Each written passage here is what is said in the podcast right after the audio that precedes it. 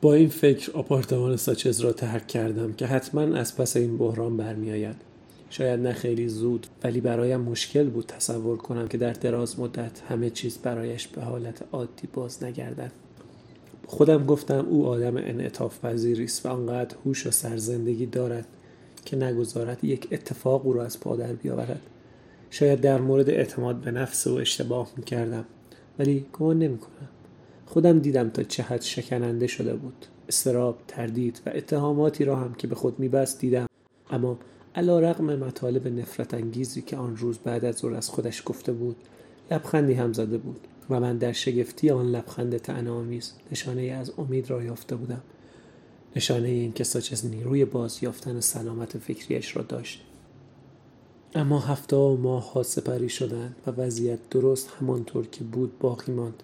اگرچه ساچس متانت اجتماعی خود را پیدا کرد و با گذشت زمان کمتر آزرده به نظر می رسید دیگر در جمع به فکر فرو نمی رفت و چندان غایب به نظر نمی آمد ولی تنها به این خاطر بود که کمتر از خودش می گفت این همان سکوت بیمارستان نبود اما تأثیرش شبیه به آن بود. او حالا حرف می‌زد دهان باز می کرد و در زمانهای مناسب واجه را ادا می کرد ولی هیچ وقت آنچه را که نگرانش می کرد به زبان نمی آورد و درباره سقوط و پیامدهای آن چیزی نمی گفت رفته رفته احساس کردم که دارد رنج خودش را مخفی می کند و آن را در جایی پنهان می کند که هیچ کس نتواند ببیند. اگر همه چیز به خوبی پیش می رفت این نکته ذهن مرا آنقدرها مشغول نمی کرد می توانستم بار دیگر به این ساچز ساکت و دل مرد خوب بگیرم ولی ظواهر امر بسیار معیوس کننده بود و من بی اختیار فکر می کردم که از پریشانی بزرگتری حکایت می کنم. ساچز دعوت به همکاری مطبوعات را رد می کرد. برای تجدید ارتباط شغلی تلاش نمی کرد و ظاهرا انگیزه برای نشستن پشت ماشین تحریر نداشت. وقتی از بیمارستان مرخص شده بود این را گفته بود ولی من باور نکرده بودم حالا که داشت به گفته خودش عمل می کرد نگران بودم. تمام مدتی که ساچز را می شناختم کار محور زندگیش بود و حالا ناگهان بدون آن مثل مردی بود که زندگی را باخته باشد. به حالت تعلیق در آمده بود و در دریای روزهای بیتفاوت سیر می کرد و تا جایی که می توانستم ببینم رسیدن یا نرسیدن به ساحل فرقی به حالش نداشت. در دوران تعطیلی کریسمس و سال نو ساچز ریشش را تراشید و موهای بلندش را به حالت عادی اصلاح کرد. تغییر قیافه شدیدی بود که باعث می‌شد آدم دیگری به نظر بیاید. انگار آب رفته بود و در عین حال جوانتر و پیرتر شده بود. یک ماه گذشت تا توانستم به قیافه جدیدش عادت کنم و هر بار که وارد اتاق می‌شد جا نخورم. موضوع این نیست که ترجیح می‌دادم قیافه خاصی داشته باشد در واقع هیچ تغییری برایم قابل تحمل نبود. وقتی از او علت این کار را پرسیدم با بیتفاوتی شانه بالا انداخت. بعد از مکسی کوتاه وقتی فهمید منتظر جواب کاملتری هستم زیر لبی گفت دیگر حوصلهاش را نداشته. گفت نمی‌خواهد زیاد به خودش برسد. از این گذشته باید به سهم خودش به کپیتالیسم خدمت کند. با سه چهار بار تراشیدن ریش در هفته به رونق تولید کنندگان تیغ ریش تراشی کمک می کند یعنی به پیشرفت اقتصادی آمریکا و سلامت و رفاه عمومی خدمت می کند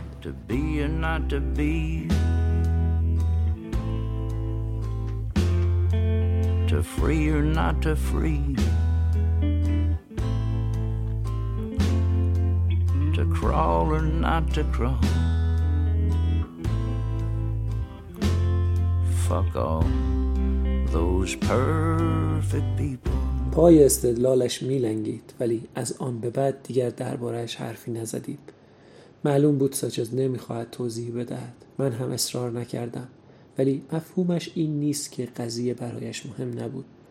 البته هر کسی می‌تواند تغییرات ظاهری خودش را انتخاب کند ولی در مورد ساچز احساس من این بود که به اقدامی تند و خشونت آمیز دست زده که تقریبا یک جور مسله کردن به نظر می رسید سمت چپ صورت و سرش بر اثر سقوط زخمی شده بود و دکترها چند جا روی شقیقه و فک پایینش بخیه زده بودند. با ریش و موهای بلند جای بریدگی ها مخفی میماند. ولی پس از اصلاح سر و صورت جای بخیه ها توی ذوق می‌زد. اگر اشتباه نکرده باشم گمان می‌کنم ساچز به همین خاطر ظاهر خودش را تغییر داده بود. می‌خواست زخمهایش را نشان بدهد و به همه دنیا بگوید که حالا این داغها معرف او هستند. می‌خواست هر صبح به آینه نگاه کند و آنچه را بر او گذشته بود به یاد بیاورد. این داغها تلسمی بودند که جلوی فراموشی را می‌گرفتند نشانه این که آنچه گذشته بود به دست زمان از بین نخواهد رفت. عواسط ماه فوریه یک روز همراه با ناشرم برای صرف نهار به منحتن رفته بوده. رستوران در یکی از خیابانهای نزدیک به بیستم غربی بود. پس از صرف غذا به طرف خیابان سی و چهارم به راه افتادم. تا برای بازگشت به بروکلین سوار مترو شوم. پنج شش بلوک مانده به مقصد چشمم به ساچز افتاد. آن طرف خیابان راه می‌رفت. نمی‌توانم بگویم به آنچه از آن پس انجام دادم افتخار می‌کنم. ولی در آن لحظه به نظرم درست آمد. خواستم بدانم وقتی بیرون می‌رود چه می‌کند و روزهایش را چگونه میگذراند. برای همین به جای اینکه صدایش بزنم آرام به آن سوی خیابان رفتم. بعد از ظهر سردی بود. و آسمان سربی خبر از بارش برف می‌داد. تا دو ساعت بعد ساچز را در خیابانها تعقیب کردم و مثل سایه دوستم را در نیویورک دنبال کردم. حالا که می نویسم همه چیز خیلی بدتر از آنچه که بود به نظر می آید دست کم در مورد قصدم من نمی‌خواستم جاسوسیش را بکنم یا به اسرارش پی ببرم. فقط دنبال اندکی امید بودم. جرقه ای از خوشبینی تا از نگرانیم بکاهد. با خودم می‌گفتم حتما کاری می‌کند که باعث تعجب شود جایی می‌رود یا کسی را می‌بیند که ثابت می‌کند حالش خوب است. ولی دو ساعت گذشت و خبری نشد. سپس مثل آدمی گم گشته در خیابانها میگشت. با همان گام های آهسته و با حالتی به نظر متفکرانه از تایمز اسکوار به گرینویچ ویلیج رفت. عجله ای نداشت و مقصد برایش مهم نبود. به گداها پول می‌داد و هر ده دوازده بلوک می ایستاد تا سیگار تازه روشن کند. چند دقیقه در یک کتاب فروشی ایستاد و کتابی را ورق زد. یک بار هم یکی از کتاب های مرا برداشت و با دقت برانداز کرد. بعد وارد یک مغازه پورنوگرافی شد و عکس زنهای برهنه را نگاه کرد. در برابر یک فروشگاه ابزارهای الکترونیک هم چند دقیقه مکس کرد. بالاخره یک روزنامه خرید.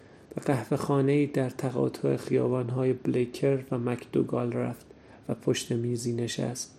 در آن هنگام بود که از تعقیب کردنش منصرف شدم. پس از اینکه پیش خدمت به سراغش آمد همه چیز چنان خالی غمانگیز و معیوس کننده به نظر می آمد که وقتی به خانه رسیدم نتوانستم دربارهشان با آیریس حرف بزنم. اما با توجه به آنچه حالا می‌دانم می‌بینم چقدر از درک واقعیت عاجز بودم از شواهد ناقص و بر اساس چند رویداد تصادفی و قابل مشاهده نتیجه گیری می کردم در حالی که تنها بخش کوچکی از ماجرا را بیان می کردند اگر اطلاعات بیشتری داشتم شاید به تصور دیگری می رسیدم که کمتر باعث بدبینیم می شد یکی از نکاتی که نمی‌دانستم نقش ویژه‌ای بود که ماریا برای بن پیدا کرده بود. از ماه اکتبر همدیگر را به طور منظم می‌دیدند. و هر پنج شنبه از ساعت ده صبح تا پنج بعد از ظهر با هم میگذراندند. من همین موضوع را بعد از دو سال فهمیدم. آنطور که هر دو می‌گفتند هر کدام جداگانه در گفتگوهایی با بیش از دو ماه فاصله. هرگز همخوابگی نکرده بودند. با شناختی که از عادتهای ماریا دارم و با توجه به اینکه گفته های ساچز ما آن مطابقت می‌کرد به نظرم تردید در درستی گفته هایشان بیهوده بود. امروز که به گذشته باز میگردم اینکه ساچز به ماریا متوسل شده باشد برایم قابل درک است. ماریا مظهر آن فاجعه بود. شخصیت محوری درامی که موجب سقوطش شد و بنابراین هیچ کس نمی‌توانست به اندازه او مهم باشد. قبلا گفتم که چقدر در یادآوری رویدادهای آن شب مصمم بود. پس چه چیزی بهتر از این که مدام با ماریا در تماس باشد؟ به وسیله ادامه دوستی با ماریا می توانست مظهر دگرگونی خودش را پیش رو داشته باشد. زخمهایش گشوده می ماندند و هر بار می توانست با دیدن او توالی شکنجه ها و احساساتی را مجسم کند که نزدیک بود به مرگش منجر شود. می توانست آن تجربه را بارها و بارها تکرار کند و شاید می توانست با تمرین و کار تسلط بر آن را بیاموزد. گمان می‌کنم روابط بعدیشان اینطور آغاز شده بود. چالش ساچز دلبری از ماریا و همخوابگی با او نبود بلکه نزدیکی با مایه اشتیاق و ارزیابی نیروی مقاومت در برابر او بود. ساچز در پی مداوا بود. در جستجوی راهی برای بازیافتن عزت نفس از دست رفتش و تنها اقدامات کارساز شدیدترین آنها بود. برای اینکه به ارزش واقعی خود پی ببرد ناچار بود. بار دیگر همه چیز را به خطر بیاندازد ولی یک چیز دیگر هم بود. برای ساچز دیدن ماریا فقط یک تمرین نمادین نبود بلکه گامی در راه یک دوستی واقعی هم محسوب می‌شد. ساچز تحت تاثیر دیدارهای روزانه ماریا در بیمارستان قرار گرفته بود و در نخستین هفته های نقاهتش فهمیده بود که واقعی سقوط تا چه اندازه ماریا را پریشان کرده بود. گمان می‌کنم اولین پیوند آنها از همینجا شکل گرفت. هر دو تجربه هولناک را پشت سر گذاشته بودند و هیچ کدام حاضر نبودند آن را به بدشانسی رب بدهند. از آن مهمتر اینکه ماریا نسبت به نقش خود در این واقع آگاهی داشت. می‌دانست که در شب مهمانی از ساچز دل باهی کرده و آنقدر با خودش صادق بود که به رفتار خود اذعان کند و بداند که دنبال بهانه گشتن از نظر اخلاقی مردود است. ماریا به نوبه خود و به اندازه ساچز از این واقع مشوش بود.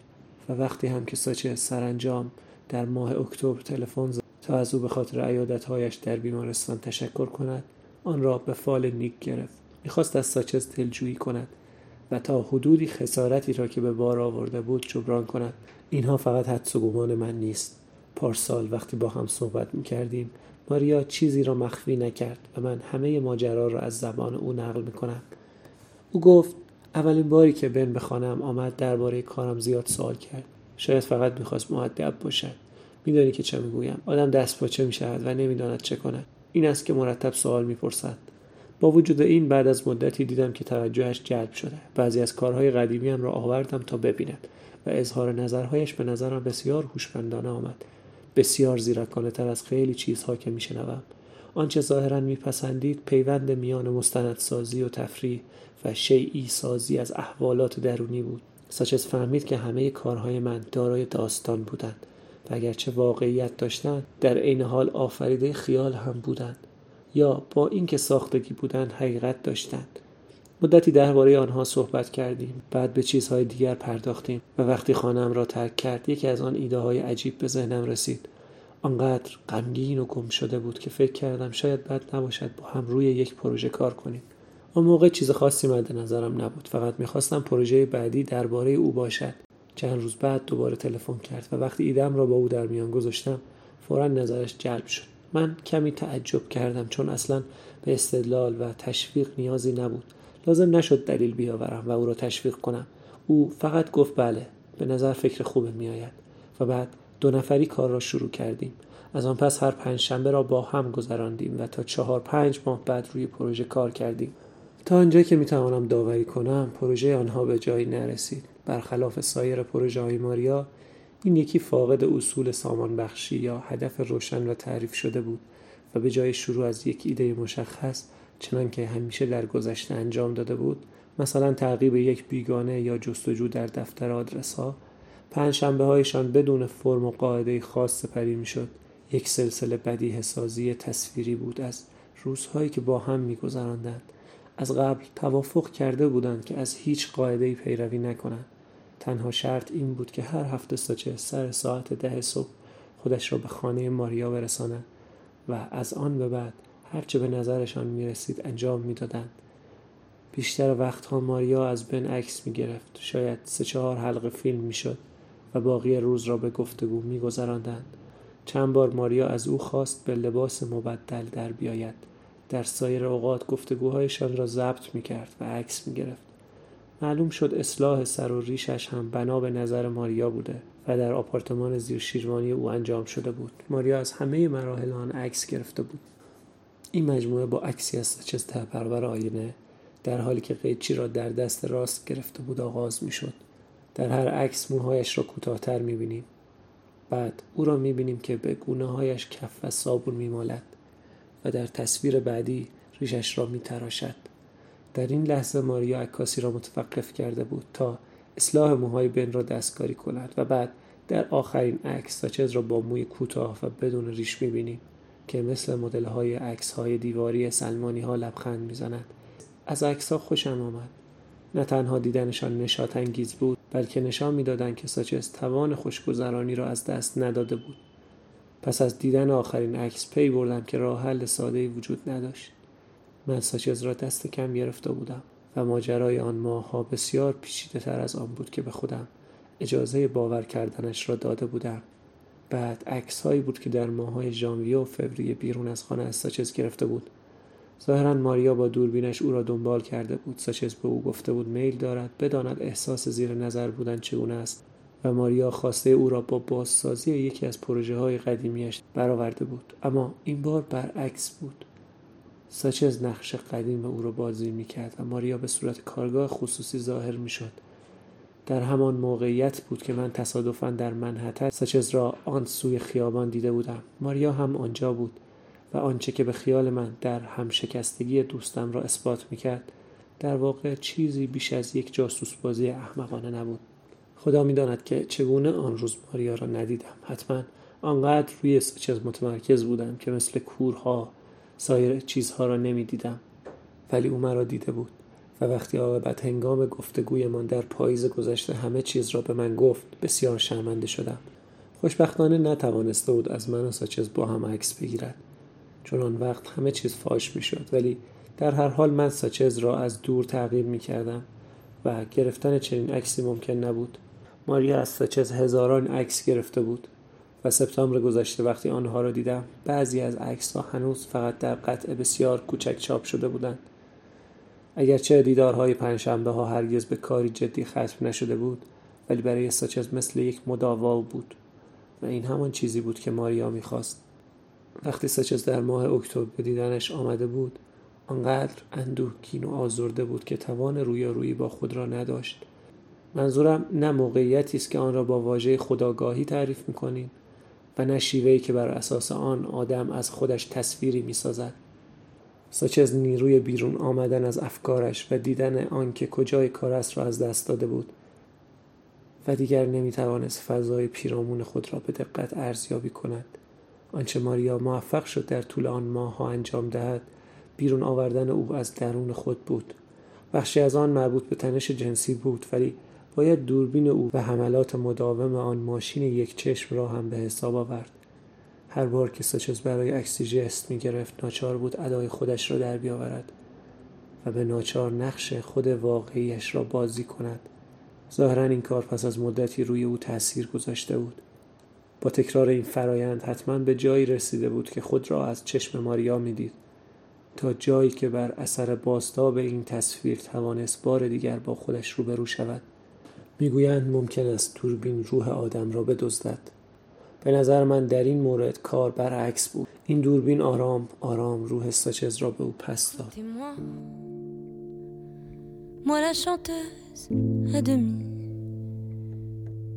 De moi. À vos amours, à vos amis Parlez-leur de cette fille aux yeux noirs Et de son rêve fou. Moi ce que je veux c'est écrire des histoires Qui arrivent jusqu'à